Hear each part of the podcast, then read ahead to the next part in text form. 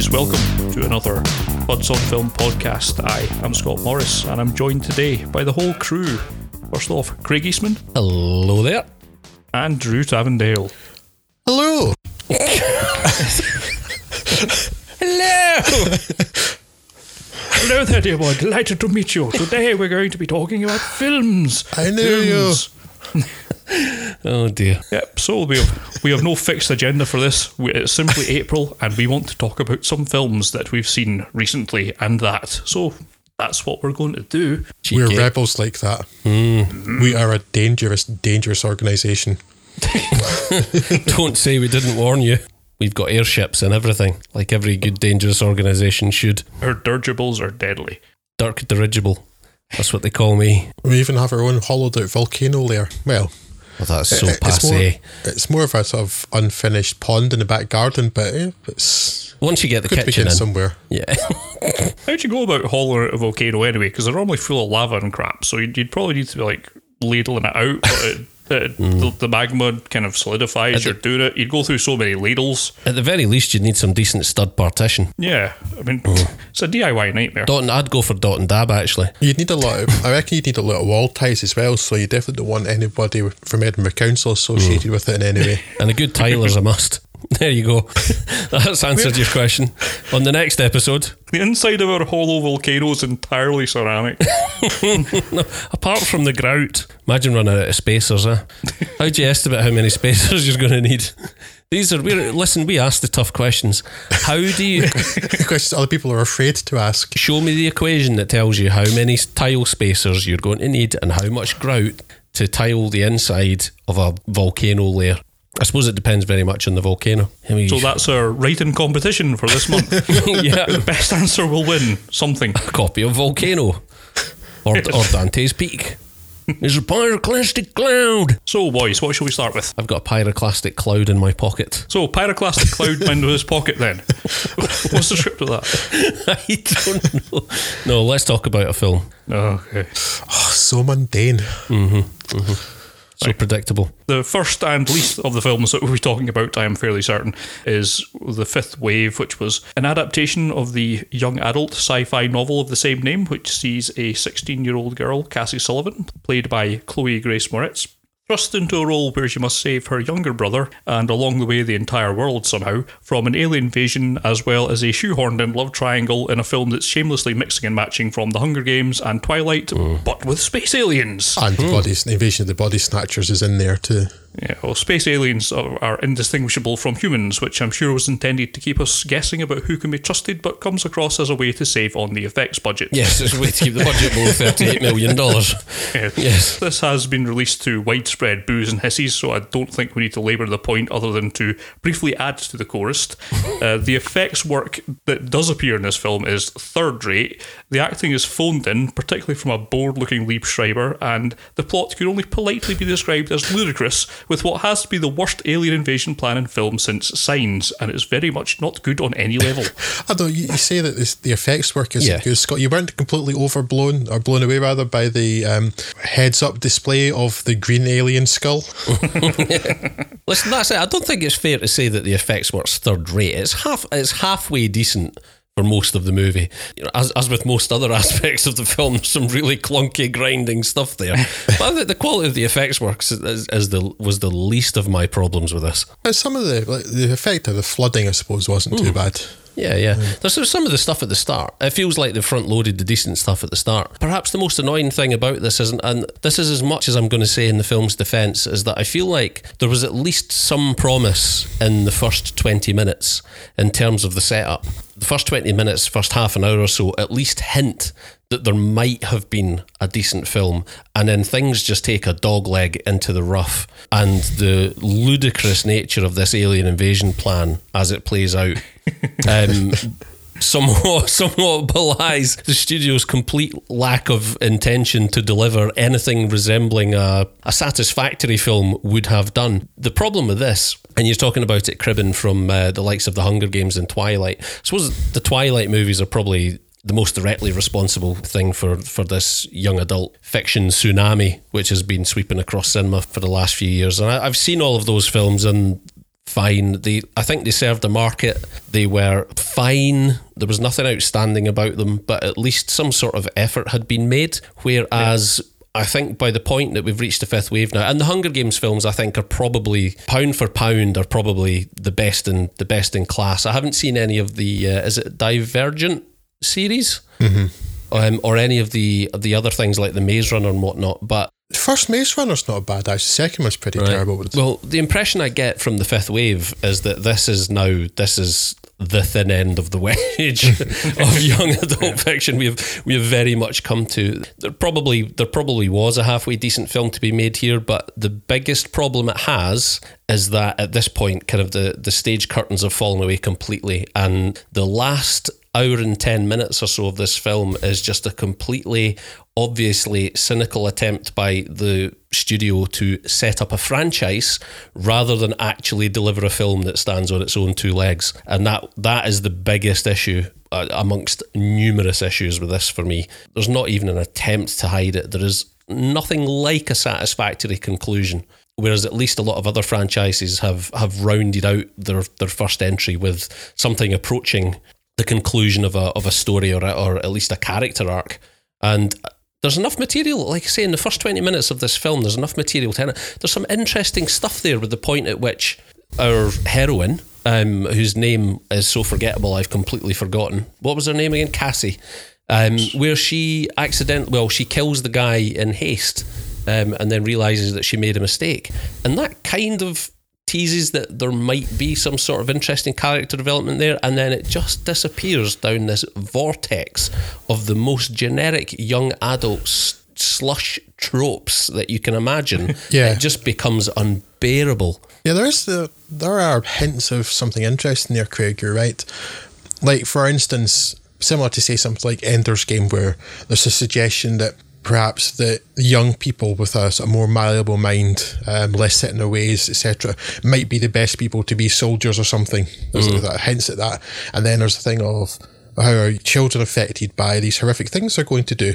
No, it's like, oh, maybe we're going down that road. It's like, oh no, they're just picking children because they're thick and gullible. Okay. Yeah, pretty much. So it's like, yeah, a couple interesting points pop up, and then it just abandons them entirely because it wants to be yeah the new Twilight or something like that.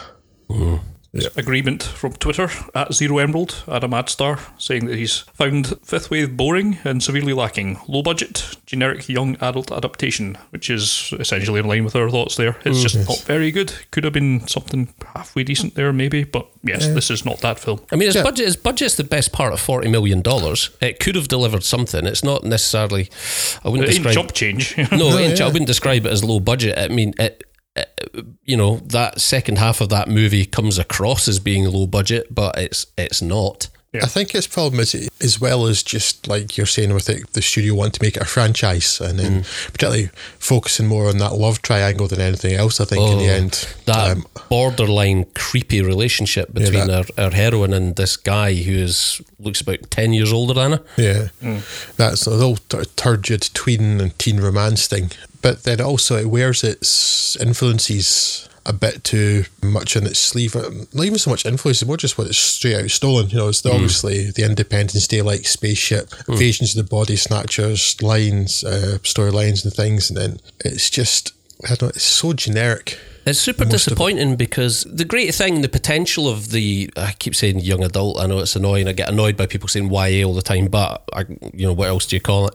The great promise of the young adult fiction sort of adaptations is that most of these movies, or at least it seems the, the greater proportion of them, are being led by strong female characters, and I think that's to be applauded because you know that age bracket, um, in particular in the cinema, has has always been Yeah. marketed towards teen boys, and I think obviously the Twilight movies, uh, if if nothing else, showed that there was a massive, massive market there, and the studios, to their credit, seem to have taken that on board. But it's super disappointing that this this soon in the cycle, we've already reached the point where they've just stopped making an effort or you know a studio is willing to put so little effort into something like this. Um, and it, it really does the whole thing a disservice because there's some good material out there. I mean there's some there's some absolute trash that's already been adapted. I haven't I haven't seen the uh, I haven't seen the movie of I Am Number Four, but I made the mistake of reading the book in an airport one time, and it's one of the most heinously written sub Dan Brown standard um, Oh, I've pieces of film. crap It's- you'll, the film's you'll ever pretty read. poor. Yeah, I understand uh, most people's opinion that the film's pretty poor. So I've never felt compelled to watch the film because the the book was such a, a piece of rubbish.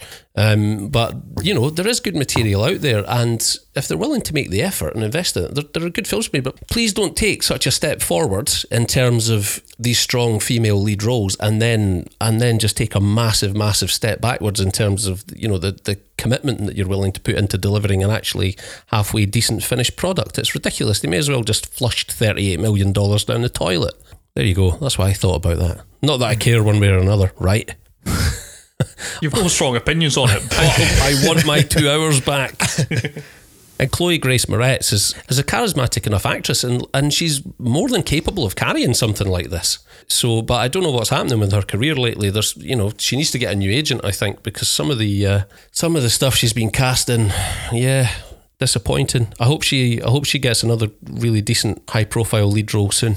Now, Scott mentioned earlier we didn't really have much of a theme tonight, but we have inadvertently stumbled on an episode where more than half of our films are, are films with a female lead, which is kind of unusual.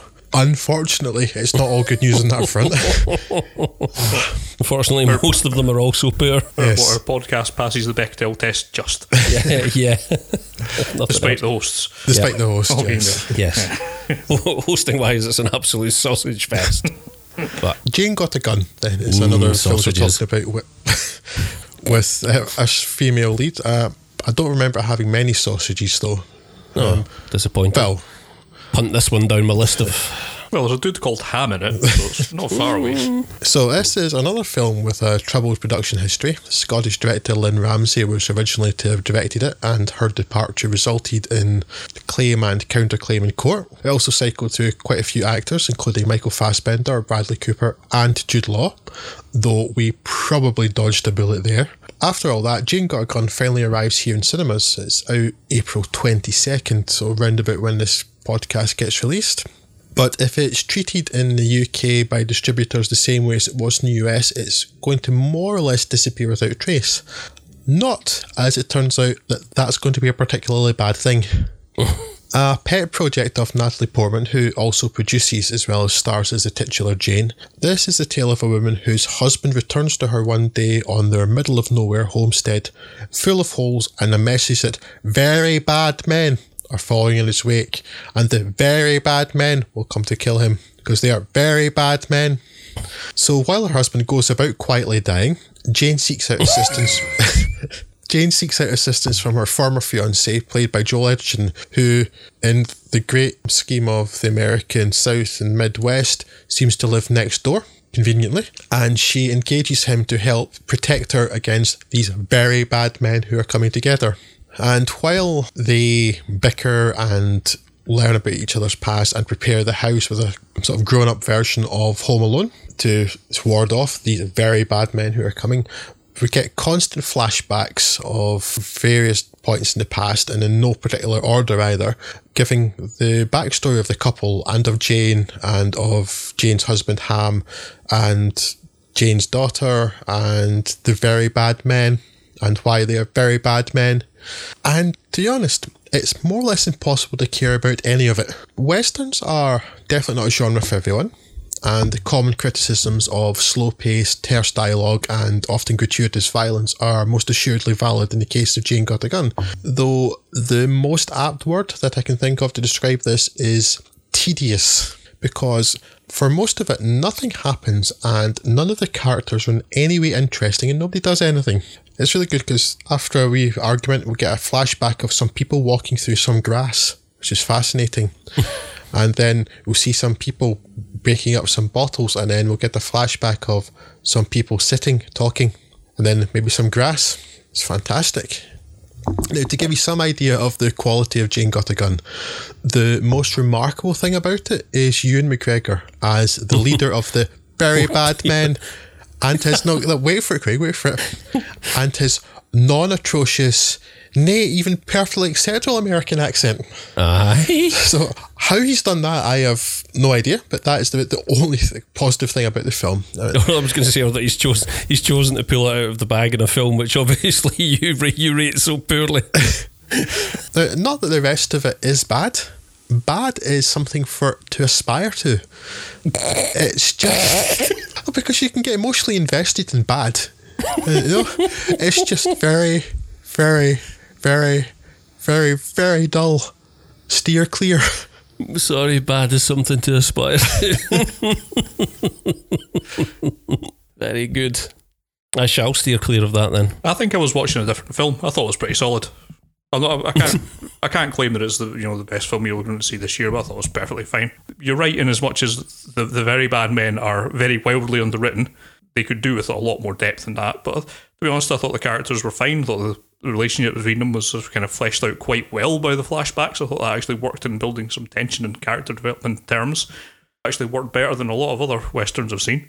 I mean, the great surprise, of course, is that anything came out of this film at all. Uh, I, I remember when I was doing the, the abortive kind of news r- roundups for the oneliner.com, and every week this had a different cast member in it. Yeah. It was just a revolving door, and the, the, way they managed to get anything out at all should be applauded. Um, they've, I thought they actually salvaged it pretty well. Uh, I have. There's nothing at all spectacular in it. It's it's hard to mount much of a defence in its favour on that basis, but I thought it was perfectly fine. And if you have a, a taste for westerns, this is actually pretty decent. Uh, I can't really see what there is to hate in it. I mean, sure, it is slow paced, but find me a western that's not. There's nothing too much in there that I found objectionable, so I thought it was perfectly fine. So there, There you go. dissension in the ranks. Absolutely. I would, the- I would, I would give it probably about a three out of five. So that's a mild-ish recommendation. And I would of- give it a two out of five. It's a mild dis, recommendation, and also possibly a There's only one way to decide this, boys. Fight! Well, it would be two, two, two and a half would be the way to decide it. But Oh, okay. I, I don't, know, I don't know how, you, I don't know how it really ties up with saying Somewhat that bad is something to aspire to, and then giving it two out of five. That's what your, your rating scheme is mental. What, what are you on? you didn't mean two out of ten or something, did you? That would make more sense. No, I mean um, bad you- is something to aspire to. Not in that bad. It's less than bad. It's more that it's just it's nothing. Uh, whereas if it were bad, you could at least enjoy it in a sort of um, hating. In a it- not enjoying it way. I- yes, I'm hating this way. You, you know you're supposed to enjoy things that are good, right? this might be where you've been going wrong in life. This could explain much. Oh dear. oh dear. Drew and his cinematic self harm. Ploughing on. Moving on, but staying still in the wild, wild west. In Bone Tomahawk, trouble starts a brewing when murderous brigands stumble across an old burial ground and desecrating it along the way. But after poor old Sid Haig gets his comeuppance for such a, an act, a fleeing David Arquette accidentally leads warriors from a tribe of what is soon revealed to be violent, savage, troglodyte cannibals to a quiet little frontier town. And I should add at this point, this is a much better film than you'd be led to expect by terms such as savage troglodyte cannibals or David Arquette. Genre tropes such as that. The tribe, who, for lack of an official name, I shall call the Trogs, abduct Arquette, a, a deputy sheriff, and uh, Lili Simmons' Samantha, who had been tending to the gunshot wound that Sheriff Hunt, played by Kurt Russell, had bestowed upon David Arquette, presumably for his performance in Ready to Rumble. This understandably leads to the sheriff rounding up a posse to go after them, consisting of himself, elderly backup deputy Chicory, played by Richard Jenkins, a cynical, womanising, Injun hating brooder, played by Matthew Fox, and Samantha's husband, Arthur, played by Patrick Wilson. It's literally worst posse ever. a guy with a broken leg, an old dude, and, a, and a rich playboy. Who, when he puts his money where his mouth is, doesn't come off the better for it. Oh dear. Oh dear. So, against the advice of the locals who have heard tales of the viciousness, fearsomeness, and the vicious ferocity of the Trogs, claiming them to be wild things who make everything groovy, the bands. The band start tracking them to their home valley, encountering the usual hazards of frontier life wildlife, barely charted terrain, bandits, brigands, and the like, and Arthur's injury continually complicating matters. Uh, perhaps the most interesting struggle in this section, however, is internal rather than external, as the varying degrees of animosity between the characters flares and ebbs, backed by a clutch of good, believable character performances. And it's about as good a stretch of modern western I've seen in the last few years. It's only when our intrepid band catch up with their prospective quarry that things get a little bit weird. In the struggle with the Trogs, it really starts to earn its horror categorisation with some quite extreme dismemberments and the like, and much much worse happening actually as mm-hmm. it takes a rather more Eli Rothian tone. Mm-hmm. Although again nowhere near as bad as the words Eli Roth would have you believe. No. it is however a real stylistic whiplash moment and while it does provide the shock value it's aiming for it nonetheless doesn't sit quite right with me and it marked a very sudden suspension of my suspension of disbelief. Mm-hmm. And even knowing that that was coming the mood shift was something that just did not sit properly with the rest of the film. So essentially with Bone Tomahawk feels like an hour and a half of a really good western with the final half hour of The Hills Have Eyes accidentally spliced into it. Uh-huh. And it's as weird in practice as it sounds in theory. So while horror western is a genre mashup I don't think I've seen before and certainly distinctive and probably unique as far as I'm aware, it's not one that is an unqualified success. But it is certainly better than sci-fi western as Cowboy Aliens and Wild Wild West would attest. Uh-huh. A wiki wiki wah, a wiki wah, wiki wiki. I still don't know really what to um, to make of Bone Tomahawk. I don't I don't necessarily agree with the notion that there's an hour and a half of good western here because you know in that hour and a half in which absolutely nothing happens, or for a great deal of which absolutely nothing happens, it put me very much in mind of Open Range. But the reason Open Range worked is because the climax when it arrived Yeah. was um, fueled by really fantastic visceral sort of fight choreography and worked in the context of the rest of the movie. And it was spent, and you know that preceding hour and a half was was spent actually developing characters who I, to any degree whatsoever, cared about. Yes, they were compassionate characters, no Yes. It's just something massively missing in Bone Sym- Tomahawk. very sympathetic characters, even though one of them was uh, Kevin Costner. and yeah, in Bone Tomahawk, that was so like, and I didn't. I, I- I've I've read much, and I anticipated much um, from this movie. I'd read about sort of these. Um, Nice little digressions that the the character dialogue would take into unnecessary but satisfying um, uh, quarters um, and how much flavour it added to the film. And like I say Scott the, the sort of the the dynamic between the group. And on both those counts I kind of felt a little bit underwhelmed. Um, I didn't really find any of the characters all that compelling. But is it Matthew Fox? Uh, yeah Matthew Fox's character was interesting up until the, a point later in the film which you realise actually he's not that interesting and his and his motivations are just he's he's just a, a dick with a very basic motivation. The dialogue was nowhere near as uh, interesting or clever as I think it would have liked to have thought it was either, and I think the the like painfully obvious correlations that people make between this and Tarantino. I'm I'm fed up of people describing dialogue as Tarantino esque. I've read enough reviews of this movie where that that terminology has been leveled at it, and I think it's uh uh ridiculous to state that it's often rambling, does little to develop the characters, and I wasn't all that enamored to spend too much time in their company. And yeah, these the movie's punctuated briefly at certain every sort of 20, 25 minutes by a random, a seemingly random act of brutal violence that usually involves someone's throat getting cut. And then, yeah, again, just takes a complete it takes a complete swing for left field in the last sort of 15 minutes. Um, and like you say, the like the, the brutality of that last act is um, quite something to behold. Not necessarily that I've not witnessed anything that bad in film before, but again, in the context of the rest of the film, it feels completely out of place. And I'm not sure it was entirely justified, but you know, it is what it is, and I applaud everyone involved for at least trying to do something different. And like you say, this is markedly better, at least, than the the, the sci-fi western mashup. I think this again, it, it's disappointing. There was promise there, and I thought I liked where this movie was going in the first half hour. Then I realised that I didn't, and by the end, I think I was just kind of more baffled than anything. So I, I think there was a Yeah. there was a great deal of potential there. I would like to see someone take the idea and perhaps approach it differently because on paper open range meets the descent is quite an quite an intriguing prospect but yeah it didn't it didn't feel as fulfilling as I expected and I don't know whether that a great deal of that is just down to the uh, the hype and the expectation uh, beforehand but I've, I've I've seen worse movies this month Um, I'm much more towards Craig's end of this than yours, Scott. It's okay, I suppose.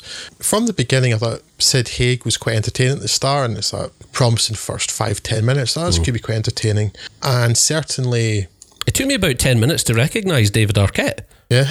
Yeah. But I recognised him immediately, but thought, no, I must have recognised him wrong because nobody Mm. casts David Arquette anything nowadays, surely. It was uh, him and him and Study doesn't have much to do, I guess, but Sid Haig is sort of his usual over the top but quite entertaining self. Mm. And Sid Haig's probably the best thing in it, to be honest. Probably, yeah. And then you get Kurt Russell, who is just generally quite charismatic, regardless of what he's in. So I warmed to Kurt Russell quite easily in mm. this film, and I mean, much more so than say it's a better job in this than Harrison Ford in Cowboys versus Aliens or anything like that. And then you've got Richard Jenkins, who's actually probably my favourite character in this. So almost a comic relief, but fortunately not quite too much down to comedy right there. Just a wee bit of humour from him mm. as this dodgy old guy. And, he's, and He's, he is actually quite sympathetic. yeah, it's reasonably interesting. So they get this posse together, and that's it's okay. And then you just immediately Matthew Fox turns up, I'd never liked him anyway. He's always got this. It was all through Lost as well. He's got this incredibly sour expression on his face all the time, and it's like eh, he's just an unpleasant person. Yes, they get this ridiculous posse together, and then nothing much happens for a while apart from the fact that it feels like you're.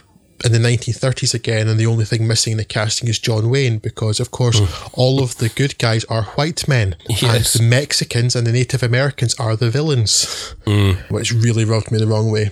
Other than that, so yeah, you have them bad Mexicans and the bad Native Americans out there, and you have this ridiculous posse, and they go along, and then It's amazing you even made it out of town. It's such a stupid, stupid posse. yeah, the broken leg is the real. Kicker, isn't it? The mm-hmm. excuse the pun, but yeah, after about half an hour, you realise it's not actually going anywhere, and I don't care about any of the people. They don't have much character. I mean, Richard Jenkins' character is funny, and Kurt Russell does have that sort of charisma there that you can hold your attention a bit. But beyond that, nothing much is happening. It, I'm getting annoyed by how stupid it is, and the fact that they keep being attacked by non-white people, and you know they're going to be bad in this film because they're not white, and then it just turns into a completely different film at the end. Really didn't do much for me this film at all. I would have liked to have seen the horror element leveraged more effectively throughout the first hour and a half, rather than just sort of backloading it all.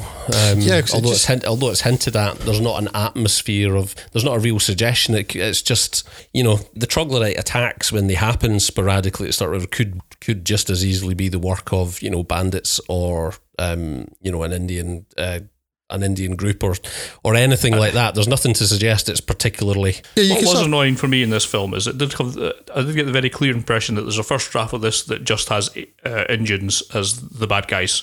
Mm. And none of this horror stuff because it doesn't really make any sense towards then, given that you're talking about, oh, they're legendary warriors, you'll never be able to beat them, apart from if you're one guy with a broken leg who can barely move, you won't have any bother running through them like a hot knife through butter. Yeah, which, seems is which is bizarre, given that the yeah. the certified gunslinger of the group sort of manages to take out one, maybe maybe not Yes. even that, like half. It- it um, seems like I may have inadvertently given you the, the impression that I actually liked this film. um, I, I didn't. I thought for the most, for the first half, that first hour was was pretty good, but mm. it just ruins everything at the end. And by the end of it, I was just mm. going, "N- no, no, mm. thank you. if you have the idea too of like just that there was this sort of reclusive inbred cannibal tribe that kind of works actually you don't have to have the over the top cleaving of bodies and things um, and as you say too with just backloading all of that stuff at the end of it it had some of that that threat um, peppered throughout till it's changed the atmosphere but the atmosphere just changes completely at the end um, Yeah, so it it's a- it's- a very different film but although I wasn't even liking it all that much up to that point It's but- not not to say obviously that you can't do that, but it's a, a very um, fine line between that sort of thing working and just feeling completely disjointed. And for for me, it was the the latter. But do you know what? I'd love to say that I'll come back and revisit this and, and give it give it a second chance later, but I know I'm not gonna. There's no way I'm gonna have time to revisit this movie un, unless I you know I stumble across it one night when it's on shown on TV or something. We'll we'll see. But yeah, underwhelmed. Okay, so we come to another film with a female lead. Unfortunately, it's another one that's not very good, and one that features an actor that I am frankly puzzled about how she has come to be considered quite such a good actor. Because I've never rated her. I think Craig, you like her even less. Um, Potentially. So I speak of Sandra Bullock, who, while not awful, and much of the things she's garnered praise for has been at best adequate. So here she's in a role semi-fictionalized based on the story of a American political firm who recruits a former, what would you call her? Spin doctor, I suppose.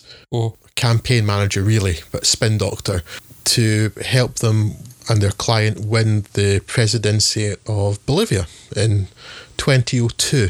This is, unfortunately, very, very, very dull. Uh, It has multiple problems. First off, the man whom Sandra Bullock is tasked with getting elected is a rich white man, a billionaire of European heritage in a country whose population chiefly consists of dirt poor, disenfranchised Native Americans. Now, while, of course, it's wrong to assume that such a person should be a bad person, as it is to make any other judgment on a person based on skin colour and socioeconomic status, you're beginning with somebody who isn't exactly the most sympathetic type of character. It's mitigated, of course, by the fact it is based on a real character, but it really only compounds the film's other issues. To wit, Our Brand Is Crisis bills itself as a comedy drama, but it's sorely lacking in drama, and comedy is completely absent. The satire route certainly is a valid one for this sort of thing, but that has also been given a body swerve. It's certainly deeply cynical about politics, which is something I suppose, but it's not much. The biggest problem here is Sandra Bullock, because she is so incredibly flat throughout this film. She just lacks any sort of charisma or personality at all. And for someone who's playing a spin doctor who's got to try and motivate people, uh, motivate a campaign staff, try and persuade her client that they should do things her way, somebody having no charisma doesn't really seem to fit there. Hmm. And so neither her nor Billy Bob Thornton, who plays her nemesis, who's working for a rival candidate here, convince in any way at all as spin doctors. And Billy Bob Thornton in this film, as usual, plays Billy Bob Thornton. So there's a little entertainment to be had there from his usual sort of swagger and his drawling delivery. But you've just got a bunch of people being really, really unpleasant and doing unpleasant things in the name of getting people elected, and people with no morals and no scruples at all. It's cynical, so it's possibly accurate. It doesn't have anything useful to say and no interesting way of saying it. You have one character promoting fear that Bolivia is in crisis, and then you have the other people promoting fear and that Bolivia needs to get rid of the rich white man and things. And it's, it feels kind of dirty afterwards because you watch this and you see these horrible things that these people do. Probably did in this case, as I say, based on a real story. But it doesn't have anything useful to say, and it does sort of suggest that Bolivia is really, really backwards. And I suspect it's not quite the case like, as, as is put in this film. It just kind of feels insulting all around. Yeah, it's almost pantomime level villainy going on at some points. Oh, no, there isn't. And it's. Uh. Oh, right. yes, okay. Sorry. that was actually quite quick, and I just wasn't thinking about that at all. I am so sorry. I'm d- no the the mm, yeah, it's- I'm kind of disappointed in myself that that's all I could come up with. Never mind.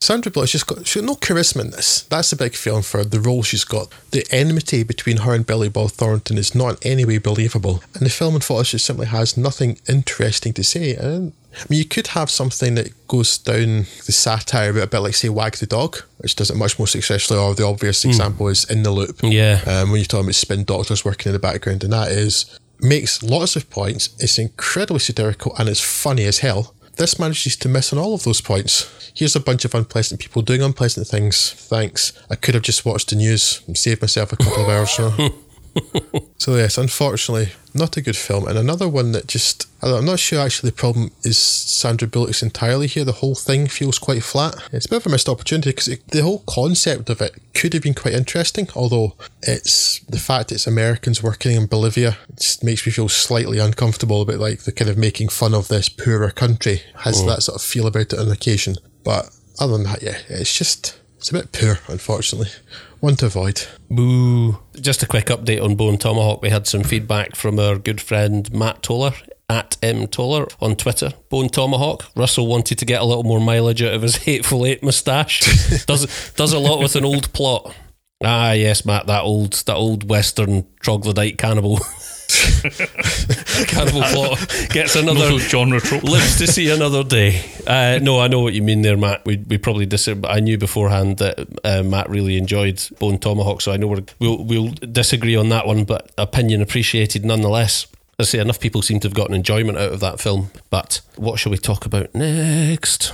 Next up on the list is The Assassin from a, a director whose name I will struggle to pronounce. I think it's Sao Sen Hu. I was going to say, let's take a stab at it. I decided last night that I would take a stab at it, and now, yeah, now I've lost the IMDb page.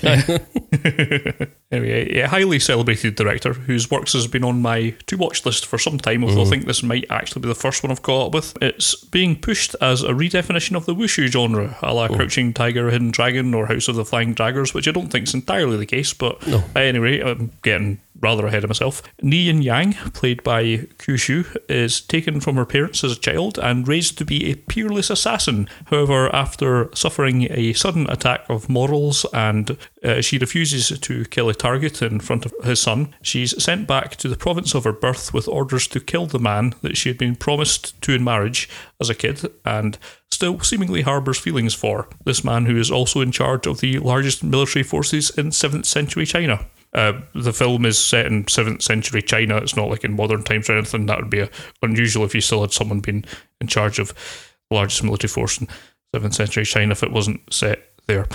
Uh, it, as a film, it, it looks stunningly gorgeous. And if this isn't the most attractively shot film of the year, then there's some treat awaiting us, but it would have to be something truly extraordinary. To a degree, it does call back to the previously mentioned films with strong, bold, vibrant use of colour and painterly framing, uh, often very sedately held for some time. And Hugh somewhat anachronistically using the Academy ratio, which gives the film a very distinctive look.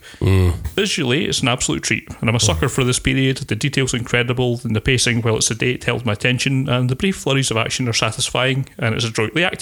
Rather less edifying, I had only the loosest grasp on what was going on and who most of the characters were, I'm sorry, I'm, or their relation to each other.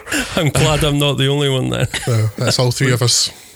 I mean, from the recaps that I read of the plot, it doesn't seem to be a particularly complex story, Nope. and I think I'm normally savvy enough to follow plots of this nature. So I don't know if it was just an off day from me, but your reaction heartens me a bit. But it just oh, feels it's like the story you. is obfuscated somehow. I just, I was just baffled by it. I'm not quite sure how. Yeah.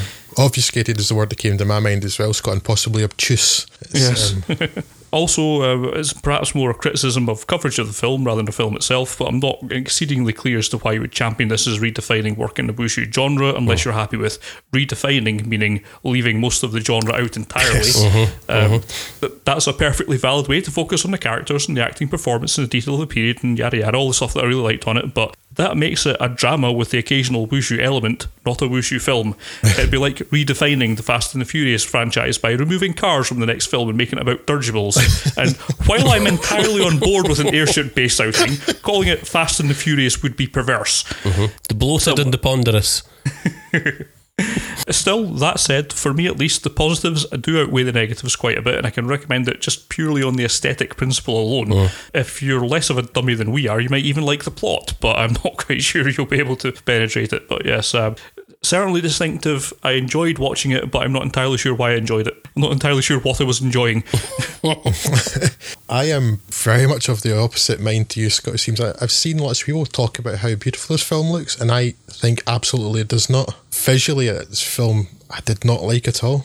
I mean, there are a few undeniably beautiful shots, but for me, those were in spite of rather than due to the cinematography. You have striking landscapes that simply could not fail to be visually arresting no matter where you plonk the camera down within them. But most of the rest of the time, the scene composition is insipid. Mundane shots of trees in the middle of fields and scenes of sets containing the most beautiful rooms and glorious costumes presented with the most uninspired and lifeless camera work. And what that does is stop the film feeling like a film at all, but more like a series of still lifes joined together. No doubt that's an intentional choice, but for me, that's just one that fails wholly in making the Assassin an enjoyable watch.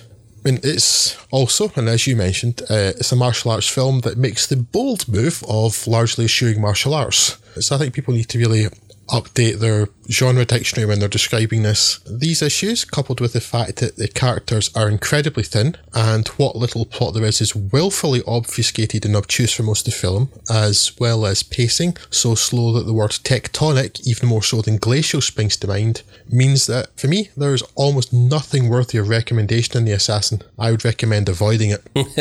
this is turning out to be one of our more interesting podcasts because we're all we're all over opinions here just now. I'm going to go straight ahead and say it's it's interesting to hear you your guys you struggle with the plot even though you were paying attention because I had assumed that the reason I finished the movie and thought to myself what was all that about was I'd, I'd made up my mind that I knew why and it's because I spent so much of my time with my eyes just sort of taking in detail and searching the frame that I wasn't paying attention to the subtitles on quite a lot of occasions uh, and I found myself mm. completely bewildered within I would say the first 10 minutes like 10 seconds is, is probably closer to the truth but like I'm su- I'm surprised I'm surprised that you're uh, you are entirely entitled to your opinion Drew as regards the cinematography but I'm, I'm perhaps surprised by it because I think this is objectively a, um, a beautiful film if I and I think compositionally, I, I, I was blown away by it. If I were going to take issue with anything, it's the stylistic choice of the use of saturation. And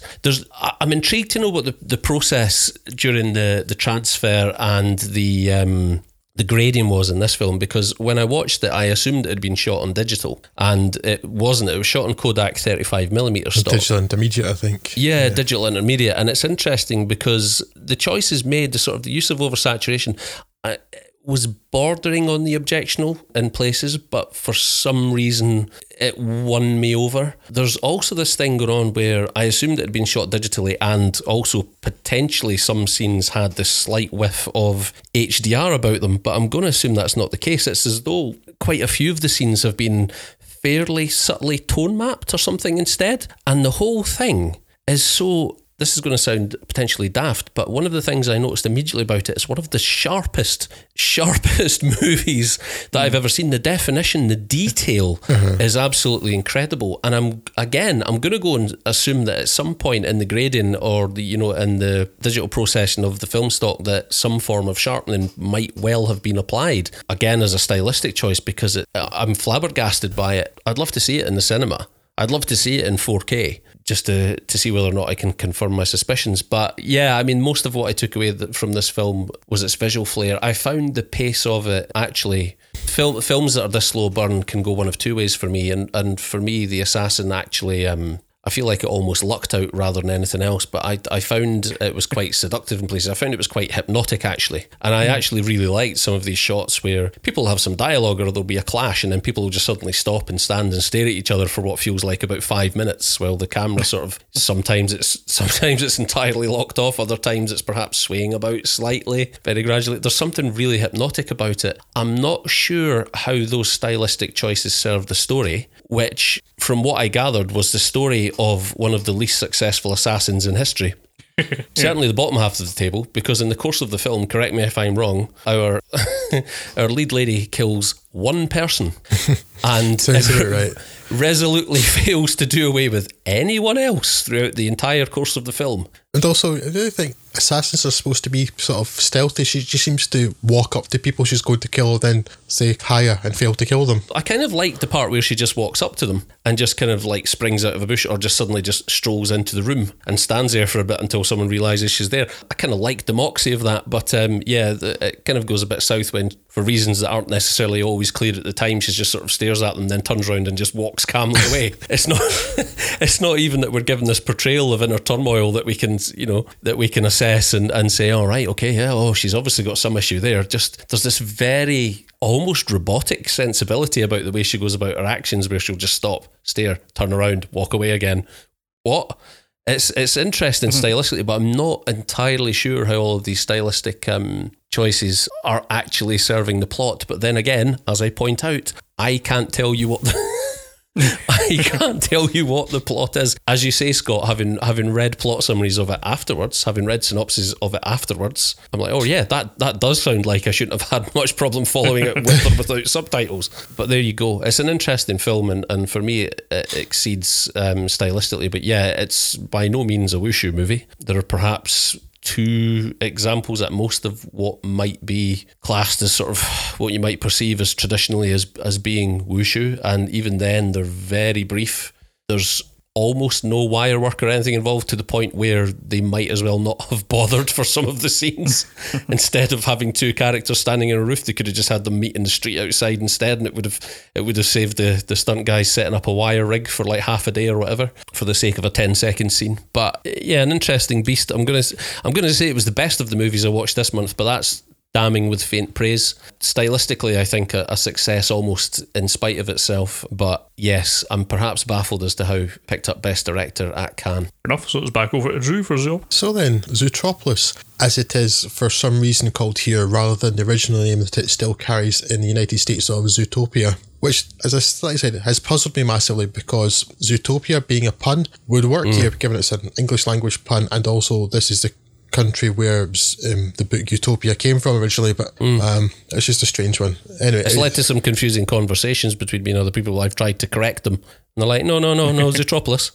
Don't you mean Zootopia?" Zootropolis here for some reason, or Zootopia, uh, depending which country you're listening in, is the latest from Disney Animation. While I went into this film with no preconceptions, had I come out of it disappointed or underwhelmed, you know what? I would have been entirely unsurprised. Fortunately, though, I thoroughly enjoyed this, and it's the first genuinely good Disney film, uh, Disney animation I've seen since Lilo and Stitch, which was 14 years ago. What? What? What? What? I oh, I'm immediately going to take issue with that because Frozen and Tangled are both excellent films. No, Frozen is incredibly, astonishingly mediocre, and Tangled is all right. You, sir, are wrong, but carry on. I am not wrong. Uh, Frozen is astonishingly mediocre with the world's most insipid and bland song in it that people will not stop singing. Anyway, we can fight afterwards. Everything is awesome. Is that one, yeah? Yeah, yeah that's the one. At least we agreed on Lilo and Stitch because I remember when it both came out, we were baffled by the mediocre reviews it had had. I know. Yeah. I, I remember we both watched it and absolutely loved it. Yeah, Lilo and Stitch uh, is one of the very few Disney films I really, really like. Anyway, let's go back to Zootropolis for now. We can fight down the slabbies later. Wushu style. We'll just stare at each other and then turn round and walk away. and fail to kill each other completely. That's it. Scott, can you hold the camera and just sway it gently from side to side? uh, Zootropolis is a tale of a young rabbit who aspires to be the first bunny police officer in the history of the great city of Zootropolis. Again, that old trope. Mm. Fighting prejudice, presumption, and outright antipathy. Officer Judy Hopps. I mean, the character's naming is not the most original thing about this film. I'll, I'll grant you. Officer Judy Hopps. Can you imagine the thinking process there, right? Well, we've got a character called. Well, we kind of call her Bunny. What could we call? Cottontail. That's a bit obvious, isn't it? But what do rabbits do? Well, there's the obvious thing. We can't use that in a children's film. yeah. Hopps. That'll do. Let's call her Hopps. Anyway, Officer Judy Hopps must prove herself in the vast metropolis, which she's given the opportunity to do when she begins to investigate a missing persons case. With the help of a sidekick, coerced into helping her, a sidekick who just also happens to be a fox, a rabbit's most ancient enemy. In her investigation, Judy discovers that the missing animals are all predators who have turned savage, information which threatens to tear the partnership and also the whole city apart. What follows is part journey of self discovery, part buddy cop movie, part film noir detective story. Anthropomorphic animals are nothing original, especially for Disney.